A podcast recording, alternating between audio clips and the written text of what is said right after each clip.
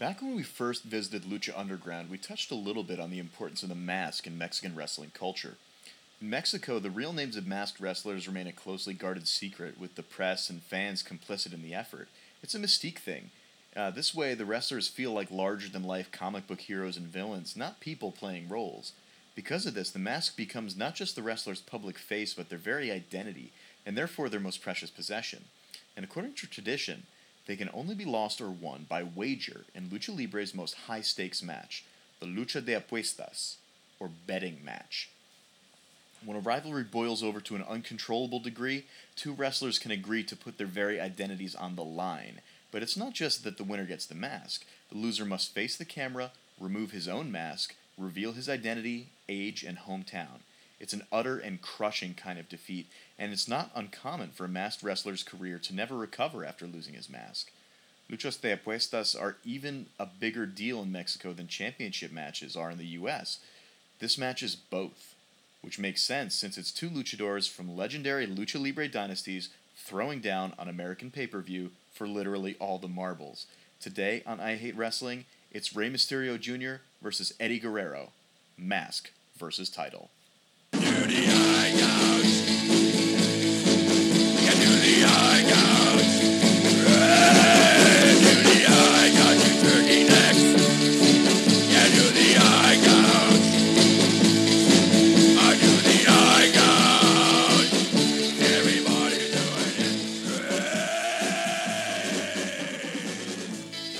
Hey, I don't know what happened. My computer went to sleep, and I woke it up, and we were fine, and then it retroactively decided to kick me off. Okay, so it, uh, on my end, uh, I am not I am not entirely sure if any of that is that w- of what we recorded is still extant in the universe.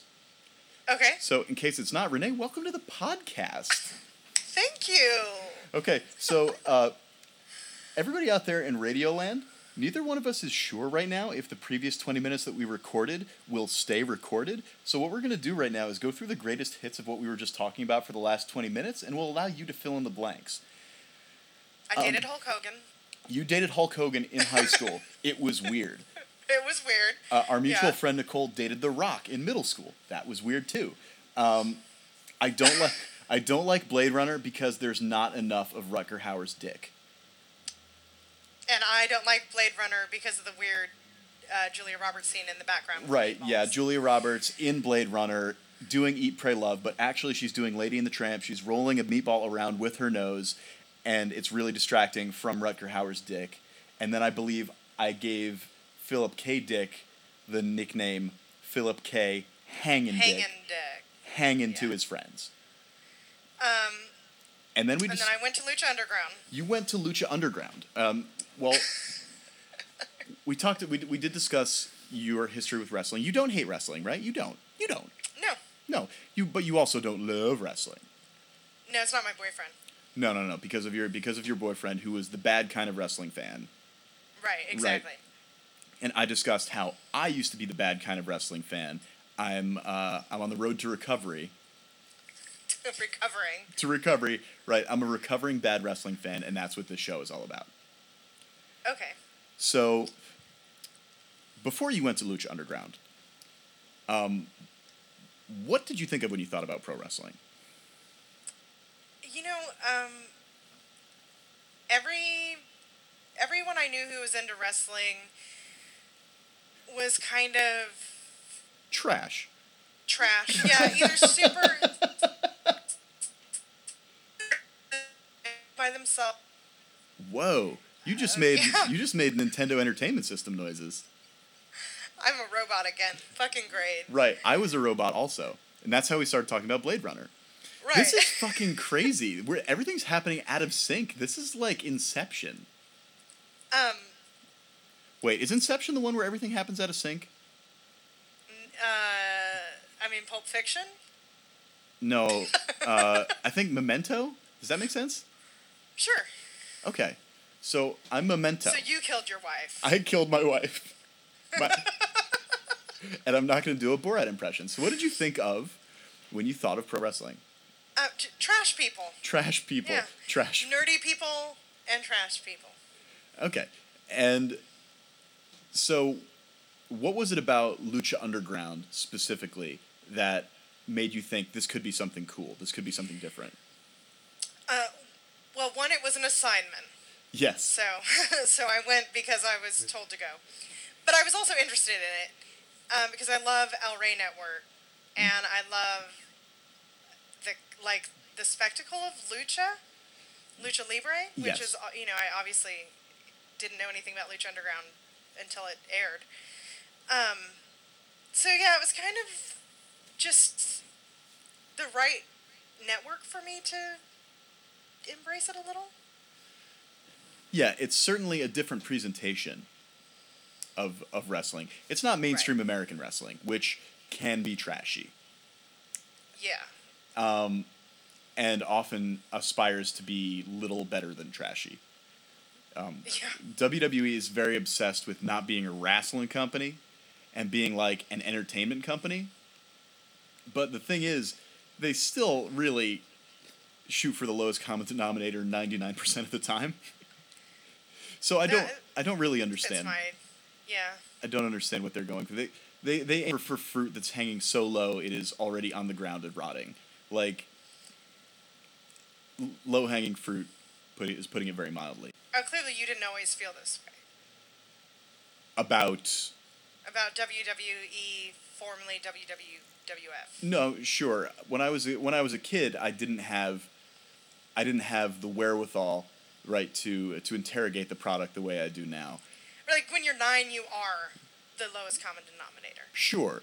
I have okay. this I have this sort of three level theory of of uh, of of wrestling appreciation or wrestling interrogation, right? So level Mm-hmm. one is when you're a kid and you watch it and you completely buy into it. Okay. And then level two, you kind of get interested in the backstage stuff Right. And you want to learn as much as you can about the inner workings of stuff, but then you kind of get this idea that you are above the narrative, right? Like the really interesting stuff happens behind the scenes, and Okay. and you get really inside baseball about it, and you get really contemptuous of people who are still enjoying it on the surface level. And unfortunately, a lot of terrible wrestling fans wind up there, and they get really gatekeepery about it. You know what I mean? Right. Okay. like like oh you like John Cena like the comic Be- book guy version Right. of the wrestling fan Okay. and then level 3 is a recognition that okay what we're here for is the narrative this is a narrative art form and I want to appreciate it for what it is and that involves buying into the narrative at least within the match you're watching Right. Okay. so that's what we're that here makes to do. sense. One thing I liked about being on the the backstage tour of Lucha Underground, um, which by the way, just in case it got cut, my fancy thing was that I got to see the lucha wrestlers without their masks. right which is extremely forbidden Yeah. So not allowed to take pictures, not allowed to but take allowed pictures to see them. But what I liked is the producer said pretty flat out, like, we don't play this game where we pretend it's real if you pretend it's real. He went on to talk about, you know, like obviously if people die and come back to life, it's not real. right sure which has happened a number of times on Lucha Underground Yeah, Check out my But episode on grave consequences, everybody. grave, grave consequences. Mil Muertes versus Phoenix. Mil Muertes is. What's the girl that's with him? The Katr- woman, I'm sorry. Catrina. Catrina is somebody I got to talk to when I was down there. You're very lucky. She's a very attractive lady. She, yes, she is. um, but it, but I like that because I think you get into like some of the. You said the stage one people that never grow out of it. right. They get kind of weirdly gatekeepery about it too, Yeah. where they're like, "Well, we're pretending it's real, Yeah. and if you're unwilling to do that, fuck you." Right. It's like that's crazy. Well, I think that's in response to that's in response to the sort of level two people who want to shit on them for enjoying the show. Part of the part of the problem with the folks at at stage two is sort of if you're enjoying the show, you're doing it wrong. Right. because if you're enjoying the show, that means you're buying into the show, and that means you're a stupid mark. You know what I mean? Got it. You're you're Yeah. you're along for the ride, and so a big part of being on that second level is showing that oh well I'm in the know, like I understand what's really happening. But man, don't be a fucking idiot because who are what are you proving if you go to a movie and you're like actually these guys are just actors? right. Like, yeah, obviously, but that doesn't mean that it's not worth enjoying. It's not. It doesn't mean it's not worth getting caught up in the story, and it's not worth, you know, enjoying the performances that you're seeing. Obviously, it is. It's an art form. It's I'm a narrative blow art some form. people's minds real quick, Matt. Please Is do this it. Okay. Yeah. I'm a huge fan of Iron Man, Yes. and you'd be surprised how few people don't know that Robert Downey Jr. doesn't have an iron suit that he flies around in. Yeah. It's. Wait. He he doesn't or he does He does not. because I'm hearing you say that he has that, and that makes sense to me. He probably owns a couple of the suits from like wardrobe. Sure. Probably. But You know what it's I would, Robert Downey Jr. you know what I would do if I had the Iron Man suits? I would make them into furniture. Oh. So I would just like sit in Iron Man's lap all the time I mean, me too, but for different reasons. for different reasons. Um, as far as I know. as far as you know. so let's see. A quick recap here. Used to think pro wrestling's for trash people. Kind of is sometimes still. Depends on how, how hard they're trying. You went to see Lucha Underground. It was a super cool experience. And you met Rey Mysterio J- Jr. Rey, yeah. Rey- Rey Mysterio Jr., who we're going to talk about today. Right. What were your impressions of Mr. Mysterio Jr.? Oh, he was super cool. He's a very it- he's a very small man. Now here's a question: was- You've met another very small man in Chris Kattan. Was Rey Mysterio smaller than Chris Kattan? He was not as fat. Was he as sweaty as Chris Kattan? It was pre-match. Pre-match, so, no. Rey Mysterio was not sweaty at all. Suck it, Chris No. Kattan. So yeah, no, he he was talking a little bit about his future in the sport. Yes. So he was in a kind of a humble place, which was interesting to see right before a match. You think he'd want to pump himself up, but Yeah. it, it wasn't that way. It was very real. Yeah, and Rey Mysterio also, which uh, the match we're watching today is in 1997. At this point, when this match happened, Rey Mysterio was already a 10 year veteran. The guy started wrestling when he was 13 years old. But I mean, when- he started, he was doing Yes. like lucha libre matches in Mexico. yes. Okay. as as uh, originally before he was he was given the mask. His uncle Rey Mysterio Senior made him his successor, and he became Rey Mysterio Junior. Before that, he was known as as Colibri or Hummingbird because the dude's tiny. He's a little hummingbird man. There was also very tiny lucha wrestler when I was there. Mascarita Sagrada. Yes. I fucking love Mascarita Sagrada. He's not. He's not. He's a little person. yes. He's a mini, as they say, which I have been told is okay to call him. Because that is the official Lucha Libre terminology. It feels like it's not okay to say, but I think it is. I guess it's all about context. Yes. Like, Um, don't go say that. Don't say that to Peter Dinklage. I feel like he'd punch you. Right. I have met Peter Dinklage. I did not call him a mini. Oh, that's right. That's right. Yeah. So if we're gonna have a contest about who's met the smallest large celebrity, I think That's I you. win. I think I win. Weird contest. Yeah. You win. But I was gonna say one thing. You mentioned Rey Mysterio being like so cool and humble. He's also like a really soft-spoken guy. Yeah. Like he kind of sounds like this, like just very soft and up here, you know. Like that's Rey Um, Mysterio. I was recording so I could go back. Uh-huh. Right. Uh huh. And I remember being really concerned that I wasn't gonna actually be able to hear him. Yeah, he's played it back. he's got a voice like a little flute. There's a kind of legendary, you know, they have these things like "Don't try this at home," like these things that they put on before WWE DVDs, Uh huh. and one of them had Rey Mysterio in it, and it showed him falling down and hurting his leg, and he's on the voiceover going, "I had surgery five times in my left knee." They go "Oh, quiet. yeah, and that has become sort of a meme in wrestling circles of, of Rey Mysterio having surgery five times in my left knee. yeah, but when he was in the ring, nothing small about it. No, no, he's larger than life. He's a superhero. Uh, almost Yeah. literally a superhero. In this match we're going to see he's dressed as a superhero. That's fantastic.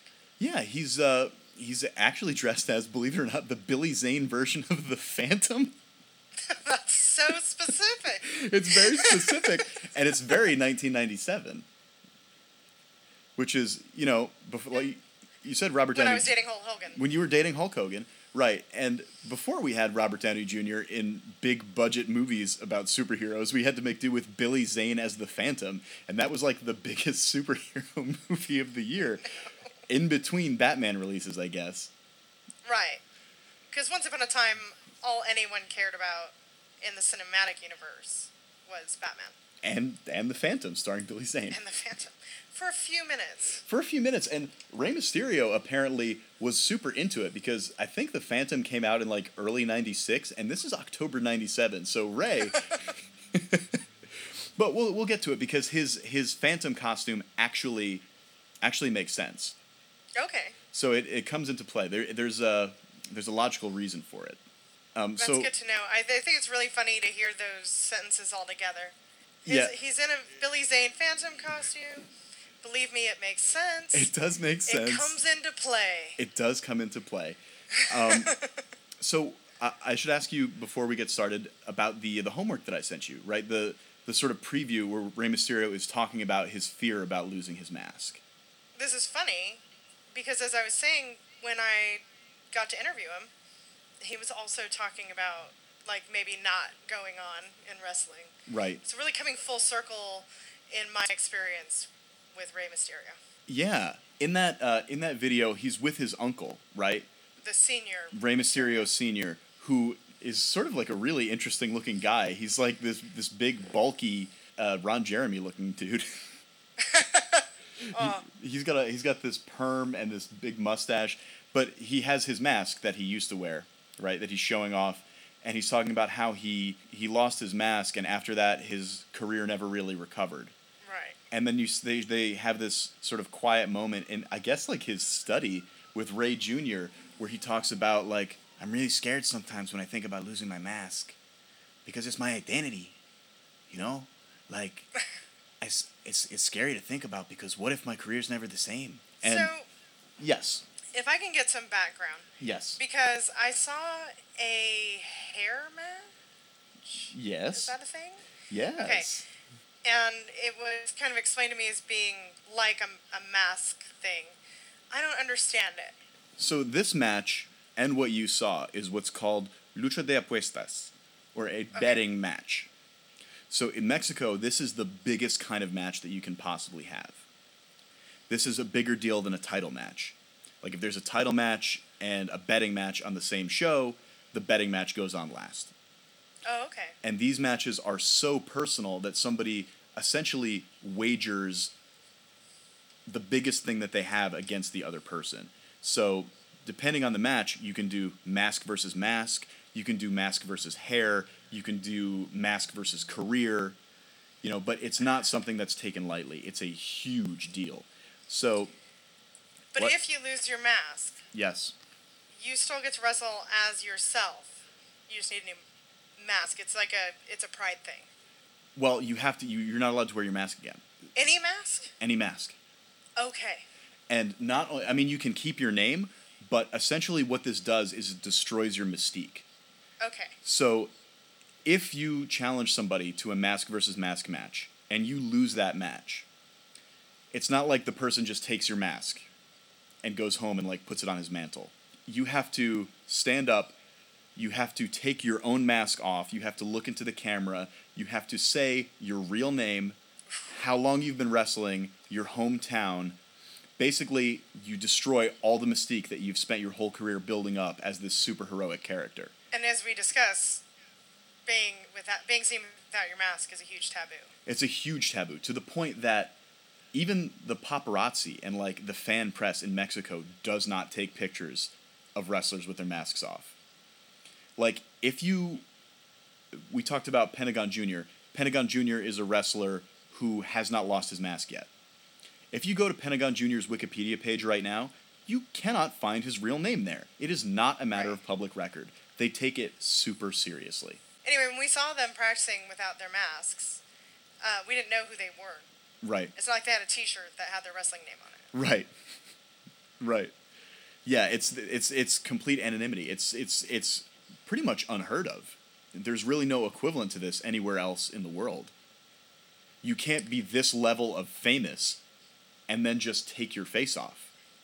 Right. Because a mask to a masked wrestler, the face is your mask. It's your brand, but it's also your identity. Your public face. I mean, maybe Rachel Dolezal. Right. yeah, if she literally peeled her skin off, That was the thing. She was putting things on. right. So Right. I mean, I guess maybe somebody like no, I, I can't think of anybody other than a masked wrestler who can be that level of famous and then be less famous for taking having their face well-known. visible. Yeah. Yeah. It's it's very weird. And we we talked a little bit about the significance of the mask and there's a lot of weird etiquette surrounding the mask. So not only can you only you're only supposed to take somebody's mask off if you beat them in a match. Right. Like it would be the worst thing you could do if you tried to rip somebody's mask off without formally challenging them to a match. And the villain in this match, Eddie Guerrero, is in, really into doing that. He's really into violating mask taboos. It makes him hated. Okay. So, I get this a little bit. I can kind of compare it to when I was really into pro cycling. You could win a race, but if you won the race because the guy in second place is uh, like chain fell off or something, right. and you didn't wait, then people were pretty much like, "Yeah, but you didn't really win that race. You're just an asshole." Right, but it's it's it's more than that. Like this this thing is sacred. Like it would be like again, there's not really any any good comparison here. It would be like I don't know, stealing somebody's Oscar and saying you won best actor. Does that make sense? No, that, that doesn't even fucking work. Uh, there's got to be a so good La example. La here. Land.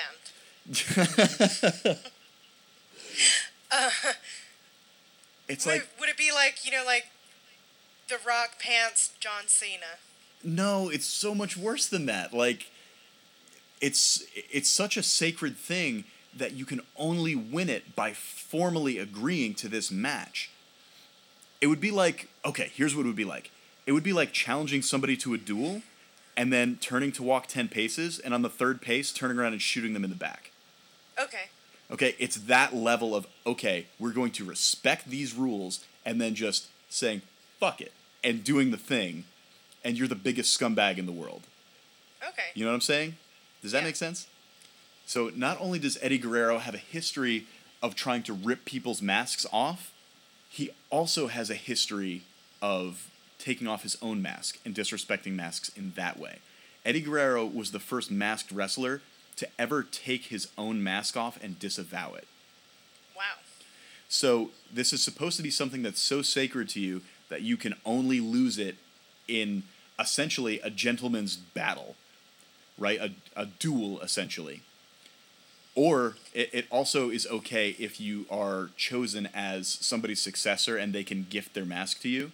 Like Rey Mysterio was Colibri, and then his uncle, Rey Mysterio Sr., took him on as a successor, and he was then allowed to become Rey Mysterio Jr. That's okay. So as Colibri, was he wearing a different mask? Different mask, yes. Okay. He was a completely different person, essentially. And one day, uh, Rey Mysterio Sr. came out and he said, Colibri, come out to the ring. This little guy came out to the ring and he said, I want to offer you my mask to make you my successor. And he got to be Rey Mysterio Jr. from then on. And that was like a big deal. Okay. So he essentially was like adopted as, as and became Caesar Augustus as a luchador kind of thing. So so Eddie Guerrero's kind of Eddie Guerrero is he's an I. an I icon. back? You're back. Are you trying to say that Eddie Guerrero is an iconoclast?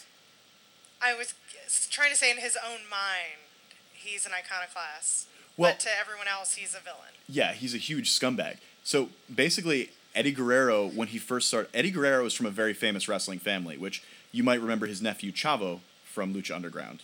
Okay. Eddie Guerrero, when he first started out, his father was Gory Guerrero. He, you know, his older brothers were all famous wrestlers. His nephew Chavo was a wrestler. But when he started out, he was wearing a mask, and he wasn't acknowledged as being one of the Guerrero family. He was called Máscara Mágica, or Magic Mask, right? So he spent a couple of years as Magic Mask, and then he just came out to the ring one day, took his mask off, and threw it on the ground. He said, "This match is this mask is stupid. I'm Eddie Guerrero," and this was never done before.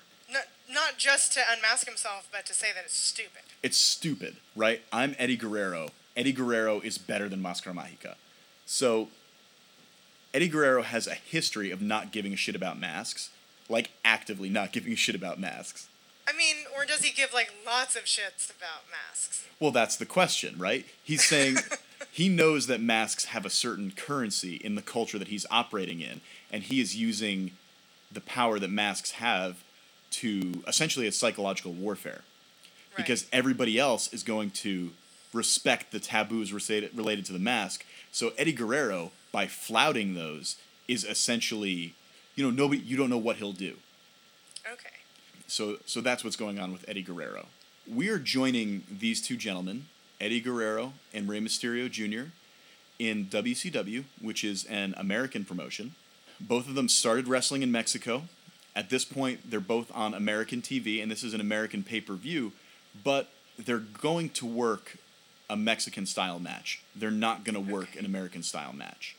Essentially, what has been happening in the run up to this match is that Rey Mysterio Jr. has become the number one contender to Eddie Guerrero's Cruiserweight Championship. And Eddie Guerrero does not want to defend this title against Rey Mysterio because Rey Mysterio is a guy who can essentially beat anybody because he's so small and he can fit in such small places. It only takes him, you know, they always say, I don't understand what you mean by that. what I mean to say is, you know, you know how they say it only takes three seconds to pin somebody. I don't know that, but sure. Well, that's that's that's an old adage about pro wrestling. It only takes three seconds to beat somebody, which is true. You only have to hold their shoulders down for three seconds. But because Rey Mysterio is so fast and so nimble and can just sort of move in and out of other people's orbits, he is especially good at sneaking wins. So, Because the way you said it at first made it sound like he was like like Ant Man, hiding in a little cupboard, right? popping out. Right. He's gonna hide in Eddie Guerrero's ear canal. Right. No, what I mean is that. what I mean to say is that Rey Mysterio is a master of flash pins. okay. So Rey Mysterio can essentially beat somebody, beat anybody from any position because he he's just so fast. And Eddie Guerrero knows this about Rey Mysterio. So Eddie Guerrero is determined to not defend his title against Rey Mysterio. So what he's been doing is antagonizing Rey by trying to rip his mask off because Rey knows that if Eddie rips his mask off, that's a huge deal. So Eddie's whole thing is I will keep Rey Mysterio away from me by constantly going for his mask. And maybe Rey will wait until somebody else is champion before trying to win the title. Rey Mysterio is not uh, is not being intimidated. He's become number one contender anyway, and they have this match set up. So at this point, Eddie has just actively been interfering in Rey's other matches and ripping his mask off on live television, forcing Rey to like run from the ring and hide under the ring to to hide his face. Oh, so this has already been happening before now. Yes, this is this match is the culmination of a feud. Okay. So Rey has been trying to get at Eddie. Eddie has been trying to discourage him from pursuing this championship, and he's been doing that by ripping his mask off, like including interfering in matches he's not a part of just to rip Rey Mysterio's mask off. He's basically the biggest piece of shit on the planet. Cool. The other thing is that this match is also a mask match. It is a mask versus title match. So Rey so it's officially officially a mass match now. Yes. So Rey Mysterio knows that if he loses this match, he has to unmask in front of the world. Rey or Eddie Guerrero also knows this, which is the only reason that he's agreed to it because he knows it gives him a psychological advantage. Rey is gonna second guess every move that he makes because if he loses this match, his career could be over. His career might never recover, like what happened to his uncle. Right. Eddie agreed to it because he knows that he has an advantage here. And Well, I feel like spoiler alert yes, because I've met Rey Mysterio wearing his mask in the last couple years. So Spoiler alert. Uh, uh, you have you have indeed done that. So But it, but still, it's going to be interesting. we'll see how we'll see how it pans out. So it's it's Rey Mysterio versus Eddie Guerrero, mask versus title. It's it's Halloween Havoc 1997. This match is uploaded on you on YouTube for free. Uh, WWE was kind enough to do it. Just search Eddie Guerrero versus Rey Mysterio Cruiserweight Championship versus Mask. You can't really find a better way to spend 14 minutes. You totally can, but it's hard to find a better way to spend 14 minutes watching pro wrestling. I'll put it that way. You'll know you'll know you're watching the right match when you see a very small man dressed as Billy Zane dressed as the Phantom. That is a hell of a costume. That Wow. is very much Billy Zane, right? Yeah. I'm uh I'm kind of flabbergasted. Right. I also like the super high bikini brief thing that he's got going on. I think that's what's most striking. And I tell you this, look at Eddie Guerrero's face. He has killer facial expressions, doesn't he? He does. He, I love, I love the slapping. Yeah. Now, here's another He's so nimble. You're right. Yeah, and this is you've seen Rey Mysterio in, you know, 2016 or whatever. This is Rey Mysterio in his prime. He hasn't had surgery on either one of his knees at all at this point. Not even five times. Not even 5 times, not even one time. And, And and- I, I think I said this on the part that might be lost. So, it was that that thing of watching it live is different from watching it on TV because you kind of see the parts that are planned and choreographed, yes. and on TV, you know, the the camera angles are better. Yeah.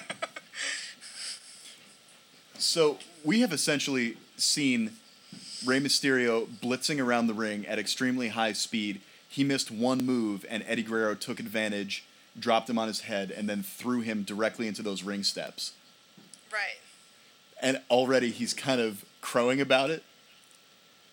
He's Yeah. he's so happy that he's injured a man by throwing him into steel steps. Which I feel like if you can throw a man, Right. Well, then I- you're I, halfway to that already. I feel like anybody could throw this man. He's very very small. He is. I'm digging these boots though. Oh, Eddie's boots. Uh, Rey Mysterio's boots. Oh, Rey Mysterio, the just the sort of uh, wet look pleather boots. With yeah, they're like leather motorcycle boots. There's a lot going on. Yep. Ooh. Okay, so what we're what we're learning about Rey Mysterio at this point. Oh. so we just uh, this match this match might be hard to call because everything happens very quickly. But what we're Yeah. learning about Rey Mysterio is that if you give him an inch, he can blitz you. Yeah, like given a second, he's around the ring three times doing backflips. Right, and what we've learned about Eddie Guerrero is, oh man, Eddie Guerrero just pinned him, and it was the most ang- the vicious, most vicious pin I've ever seen in my life. Did you see the malice? Yeah. He just like held his shoulder down, but he looked such hatred in his eyes. I looking at this, it looks like Rey Mysterio wants to put on a good show and have a good match. Yeah, and Eddie And Guerrero, Eddie wants to. wants to eat him. Yeah, he. Did you see him swearing at the referee because Rey Yes. Mysterio escaped that pin? And already at this Oh, point, here we go. This. Yeah, Eddie is ripping is ripping the mask, which again is a dick move in American standards and by lucha libre standards is essentially a war crime. Especially because this is already a mask match. Right. Right. What kind of asshole challenges a guy to a mask match and then tries to rip his mask off during the match? Oh, they're gonna just open the eye hole. Yeah, he's just ripping at Rey Mysterio's eye. Now, a cool thing you'll see sometimes when the masks get torn is that because that's his face, it almost reads as if his face is being ripped open. Yeah. Because cool thing about that. you turn into a robot again. Yeah, I could hear it in my headphones. That the cool thing a really about that, uh, uh, uh, uh, uh, I liked that when you were impersonating me, yeah, his mouth was moving yes, in a way that looked like he was doing it. yeah. So, uh, one thing we should talk about here is Eddie Guerrero's strategy, which is that he keeps attacking Rey Mysterio's back and his ribs, which makes sense because you're you've got to try to take away Rey Mysterio's win. You've got to take away his ability to blitz you. So what he's been doing is grinding him down, compressing his chest, compressing his ribs, and trying to slow Rey down. But he just lay his entire body on him to try and get that pin. Right, right. And and this is the part. Look, this is where it gets weird that guys think wrestling is macho. Yeah. Well. so this is he is he is mounting Rey Mysterio here, Yes. and wait a minute, this this move is fucking amazing. Oh yeah. So. Did people- get him? Is that his forehead? Yeah, he just dropped him on his forehead. So uh, I don't even know if I could explain what just happened to the people at home. Rey Mysterio was being pinned to the ground, kind of kicked Eddie Guerrero up into the air, then maneuvered his body up onto the rope, bounced off, did a backflip, grabbed Eddie's head, and then smashed Eddie's face into the ground. And now, two seconds later, he's jumping up and out of the ring, and Eddie manages to catch him with a drop kick and knock him to the floor again. Yeah, I think I'm like a half second behind you somehow. But So- yeah. So, Oh, and again, like I said earlier, where they missed the mat, and you know that that can't be planned. yeah, that's real concrete right there. Yeah. But uh, again, what we're seeing here, the story of this match, is that Rey Mysterio keeps blitzing Eddie, but Eddie isn't as fast as Rey, but he can counter. And his head hurts really bad. Right. You see that? yes. Well, he did just get dropped on his head, but Eddie is maybe. Eddie's not slow. Eddie is very fast also. So Rey is. If on the speed scale, if Rey is a ten, Eddie's maybe a nine, which means that Eddie can counter every third move that Rey does. So Rey can't really build oh, up. oh no. Yeah, rip into the mask again.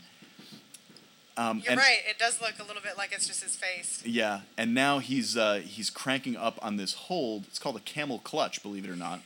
So is the the theory here is that he's going to rip the mask, which takes some of Rey's pride away, and then get him in that neck hole.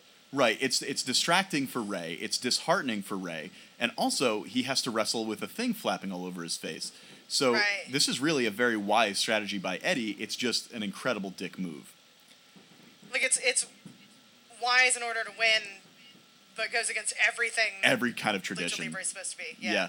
So uh, we just saw Eddie had him in that hold, but Rey was showing no indication that he was able to escape. But Eddie has instead picked him up and kind of allowed Rey Oh. to escape the hold.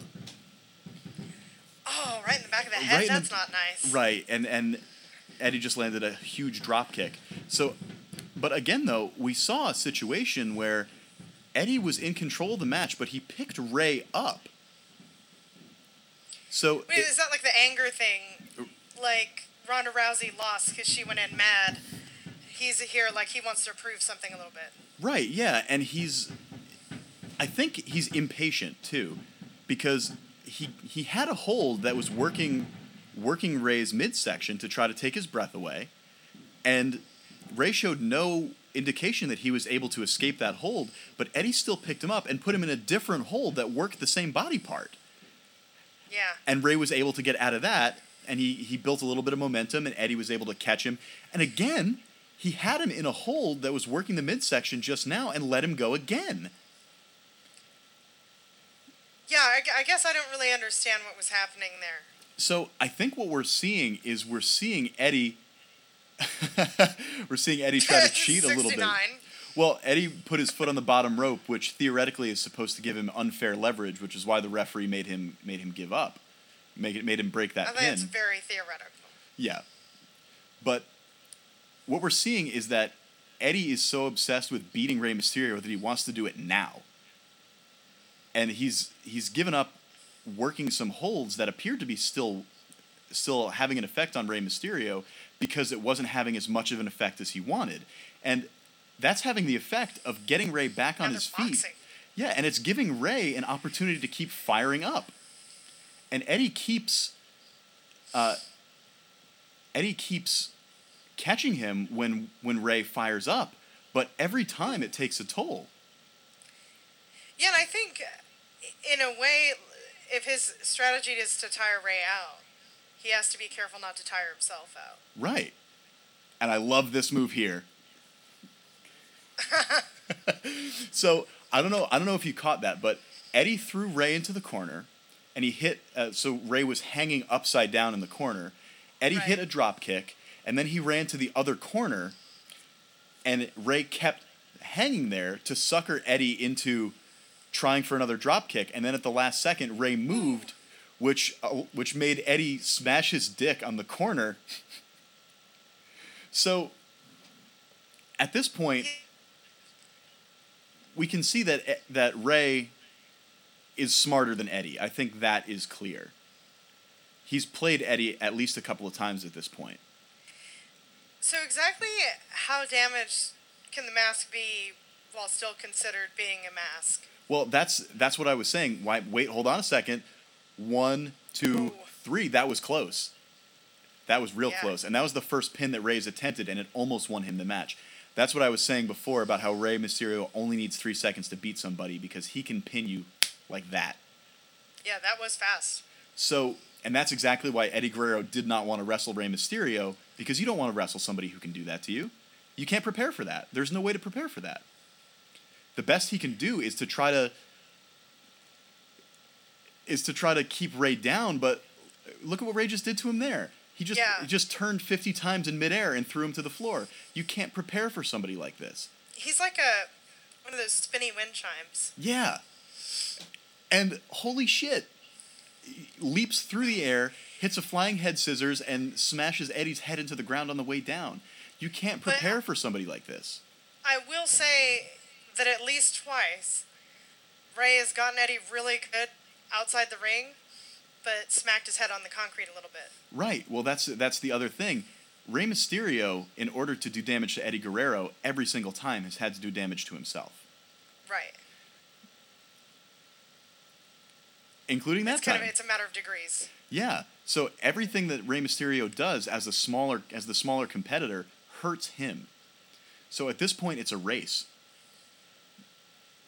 Right? Rey. It's basically just seeing who gets tired first. Right, who gets tired first. And Eddie did have a good strategy of working the midsection, but because he got impatient, now he's wrestling Rey Mysterio's kind of match, which is one where Rey Mysterio moves around.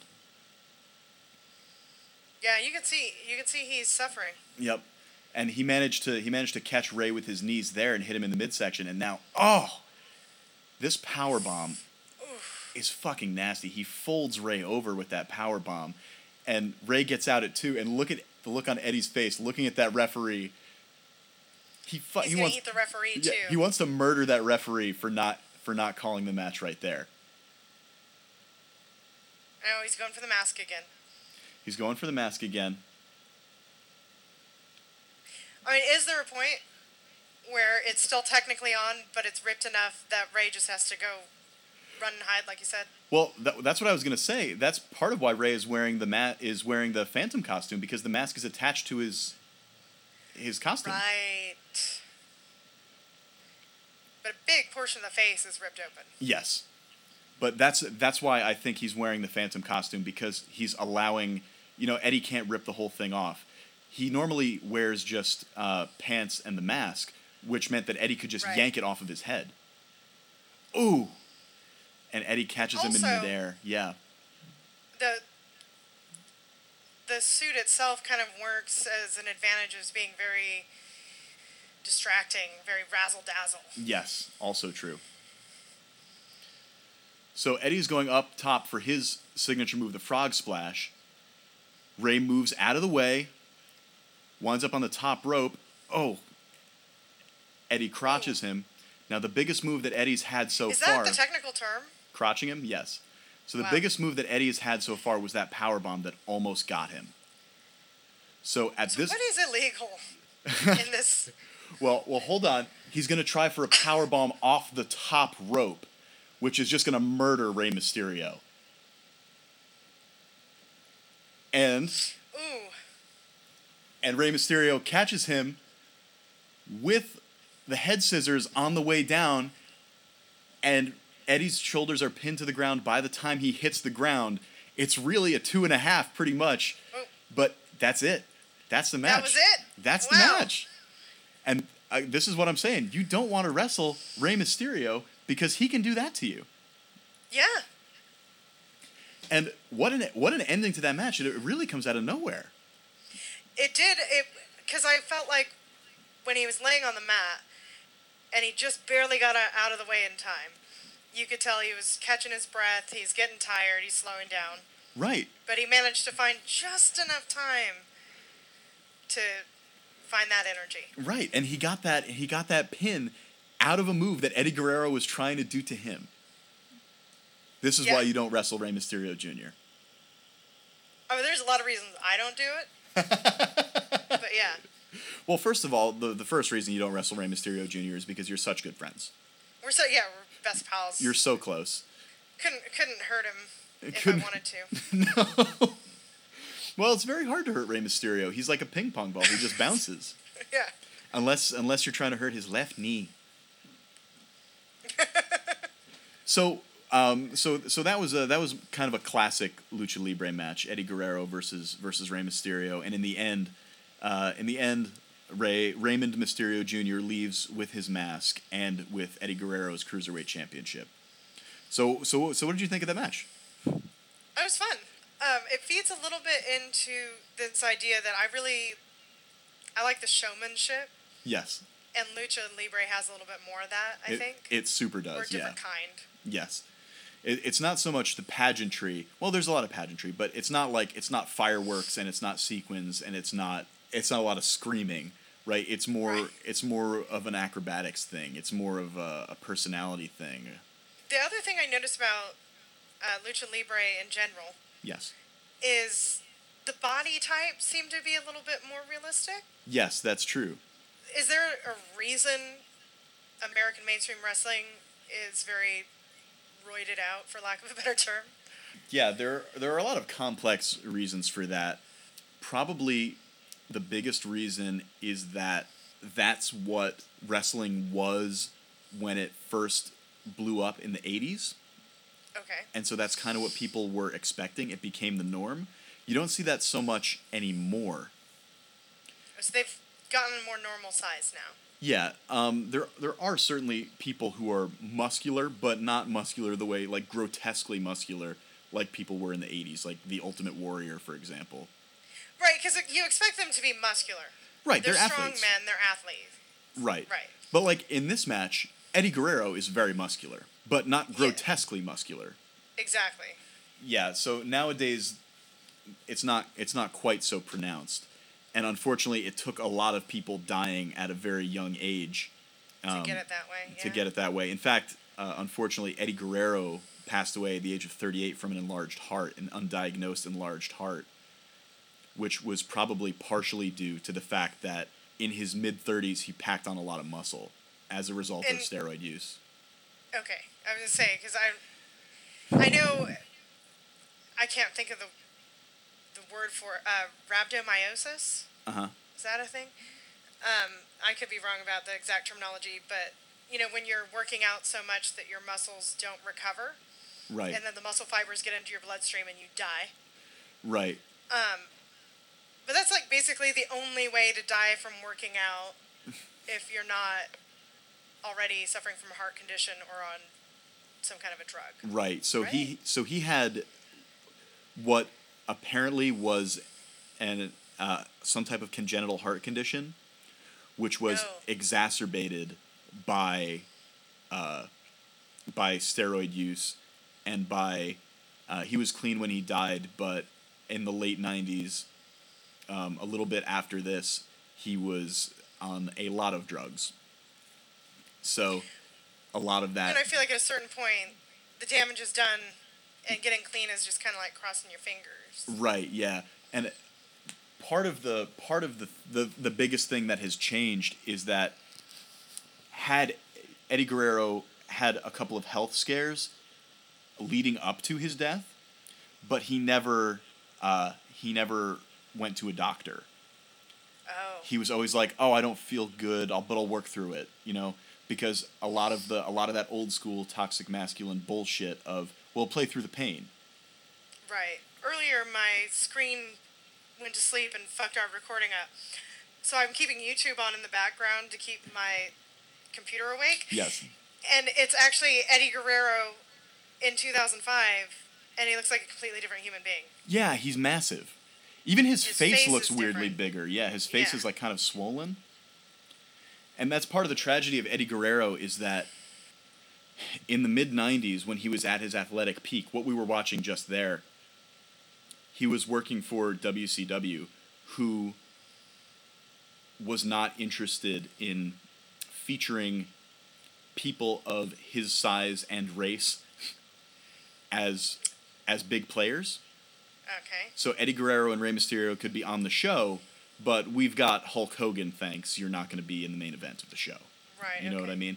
So there were a lot of tall white guys, tall old white guys, who were the main event players in WCW at this time, and when you watch something like this, you're like, well, this is what people came to see, obviously. And you would be right. That is exactly what the fans loved about WCW.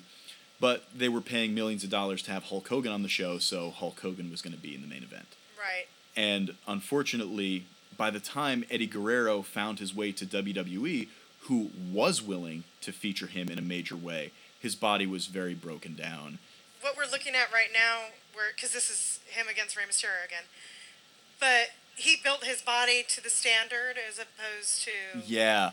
So staying kind of in right, the lower realm. Right. That's what that's what was expected of a WWE guy. So he packed on a lot of muscle, unfortunately. And by that time, his body was also like he wasn't the athlete that he used to be, and he also put on more muscle than he should have been carrying. It was very sad. And I think it's kind of, I mean, you see that in any pro sport. It takes it takes a lot of bodily punishment. And Yeah. you retire early. You know, Yeah, and you- thirty eight is old. Whatever. right. And wrestling doesn't have an off season. Yeah. You're wrestling every night. Every night. It, and I think wrestling maybe is even harder because there's a certain amount of acting that you're expected to carry and a different kind of branding than like you know uh, Cal Ripken Jr. Right. You just had to show up. Right. Right. And you've got to be in character if you meet people at the airport, that kind of thing.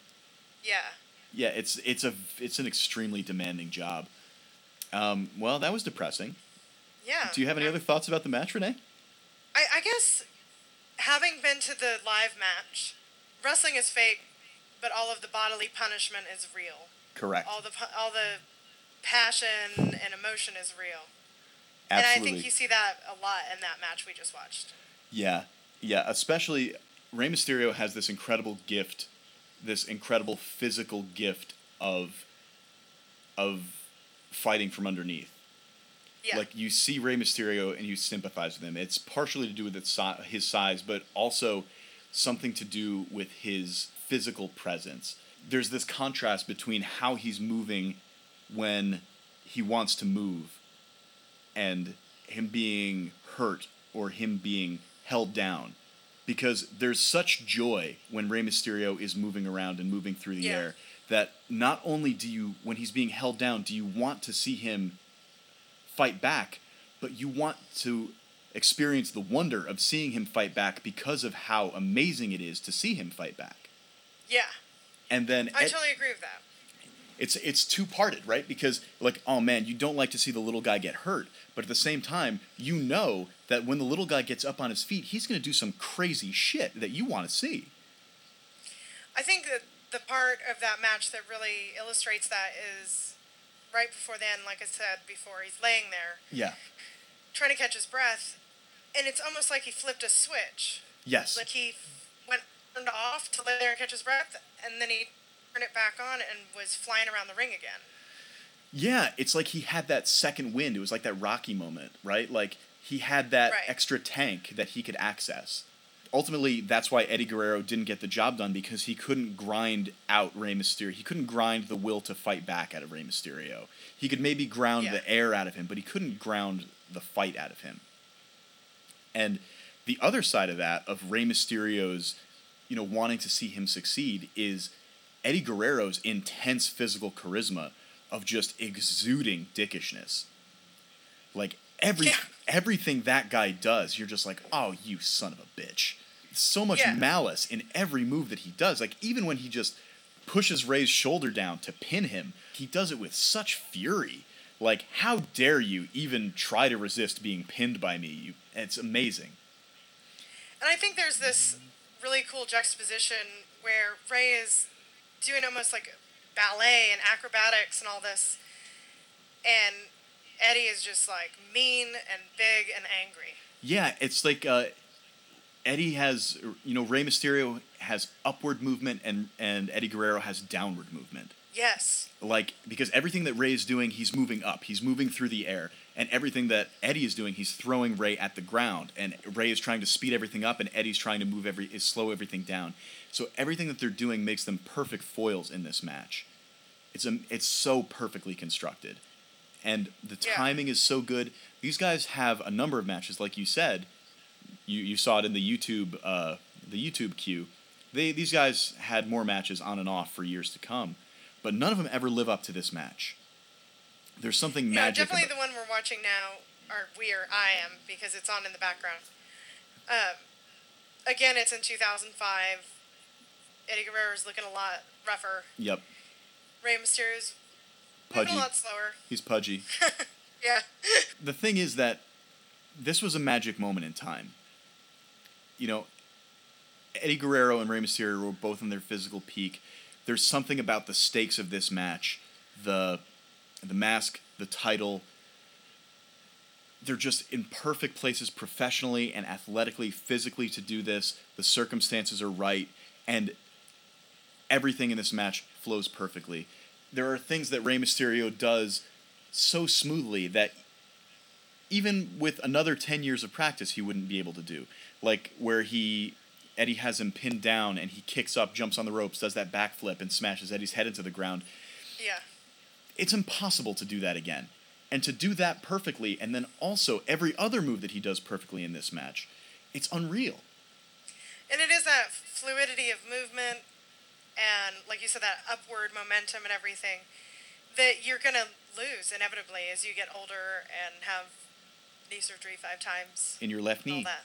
yeah Left knee. And what you might not expect seeing this match is how big of a hero Eddie Guerrero would become in his uh, Really? in, in his older years. Yeah, he sort of hits upon this character where he's like a lovable rogue Oh. type of guy, and he never stops cheating, never stops lying, but he embraces it, and he actually has a theme song later on called "I Lie, I Cheat, I Steal," and he like like this kind of wink and a nod thing where like if you're not cheating, you're not trying becomes his catchphrase, and people but people fucking love him for it, and inside where everything that's hateful about Eddie Guerrero here sort of softens as he gets older into this sort of irascibility or like Yeah. lovable scoundrelness. Or he's mischievous. Mischievous, yeah, he becomes Han Solo essentially as he ages. And it's it's amazing to see and he becomes one of the most amazing amazingly beloved figures in, in wrestling history. He becomes WWE champion. It's a beautiful, beautiful story, and unfortunately, it has this bittersweet ending. I was gonna say you brought it back around to being sad. Yeah, sorry. Because now, because now you, I know that, and I'm more sad. well, you can't have the li- you can't have the lows unless you have the highs, right? Even his low was just like a very young dad. A very young dad. F. It's funny because I can hear it when it plays back in my headphone. Uh-huh. So I say it normally, and then I hear this really crazy, drawn out robot thing. Man, I haven't had an episode that recorded perfectly yet. This is an interesting one though. I've never had this one before. I've never had the robot. I'm sorry. It's I okay. don't know. This is how I record my podcast, and this never happens. I who's to say? Who's to say? okay, so um, any other uh, any other any other feelings about the match? Any other feelings about Rey Mysterio or Eddie Guerrero or Lucha Libre or pro wrestling or I mean, I really liked it. You know, we talked a little bit about how it's hard to watch wrestling without a wrestling buddy. yes? And I think that's kind of where I'm still at. I really enjoyed watching it. Oh, I see. I really enjoyed it That's when I fine. saw it live. I'm not I'm not your wrestling buddy. I guess that's fine. How many wrestling buddies do you have, Matt? I have listen. I am a wrestling buddy slut. I have so many wrestling buddies these days. I have I have wrestling buddies in at least three different time zones. Well, four different time zones. You're an international man of wrestling buddies. International man of wrestling. I I fucking love that. That's my tagline from now on. International man of wrestling. So that's a pretty good wrestling character. And now I have to ask you what your wrestling character would be. It's what I ask all my guests. Oh. So Renee, what would your wrestling character be? I guess I'd probably go for a kind of punk rock roller derby feel. Okay, punk rock roller derby feel. Um, and I can't, gosh, I just, I would have put some thought into a name if I knew this question was coming. Well, somebody said they were going to listen to my previous episodes, and I guess that was a lie. I, I ran out of time. Sorry. Okay, so I'm, I'm picturing you got a couple minutes to think of a name, but here's what I'm thinking. I'm thinking you skate to the ring. okay. You skate to the ring, you run a couple of laps, You take your uh, you take your um, your your skates off, and you you give them to some lucky fan in the front row, Oh yeah. or or you could you could just put them in your corner, and then. You know, when the Use referee isn't looking, you just smash somebody in the face with your roller skates. Exactly. That look. No, wait, even better. Everybody loves to be beloved, but I want to win. Yeah, if you're not cheating, you're not trying. Exactly. So here's what you here's what I think you do because this is even better. You give your your roller skates to a kid in the front row, and then when the referee's not looking, you go and You take 'em back. Take him back from the child. and hit the competitor in the face. yeah, you hit the competitor in the face with the skates. The only way this could be better if is if we could find a way to make it an ice skate. And I, okay, so now you're just murdering someone. That's more of a. I leg- guess we. I guess we know I'd be the villain, not the hero. Yeah. So well now now this is a perfect idea. So now instead of being a roller derby, you're gonna you're just gonna have a Tonya Harding gimmick. Yeah, I'll wear like '80s figure skating shit, Right. and people think I'm gonna be cute and like sparkly, and then I just stab people. You, you smash. Well, first you smash them. You smash them in the knees with a with a tire iron. Right. And yeah, And then you and then you just decapitate them with your ice skate. think of think of the potential here of me wrestling the referee to get my bladed skate back. There's so much we could do. So what, what you should do is you should be like you should act like you're gonna hit them with with your blade. The referee goes to take it away from you, and then who's that on the other side of the ring? Why, it's your manager slash boyfriend Hulk Hogan, and he's smashing your opponent in the knee with a tire iron. Right? right. We can make this happen even if we can't get Hulk Hogan on board. Because remember, I have a Hulk Hogan lookalike in my neighborhood. I did not remember that. I do. I saw him. I was like driving, and I was just trying to get my phone, and I gotta show Matt this, and I couldn't make it happen. Can But he had the mustache and everything. Can you can you you're not much of a Hulk Hogan mustache or Hulk Hogan lookalike without the mustache. You're not much of a Hulk Hogan mustache.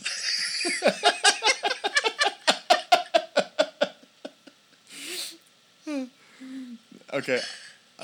That when I see a man who looks exactly like Hulk Hogan at a stop sign, I'm like, I'm gonna risk my life to try and show this to Matt.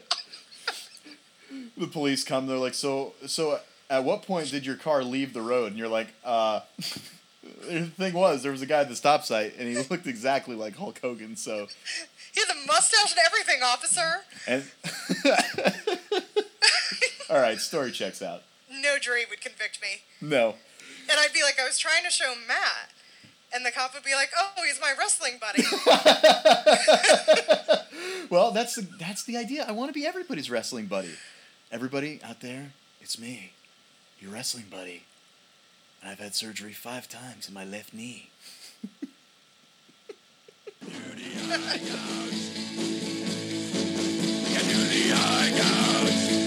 It's,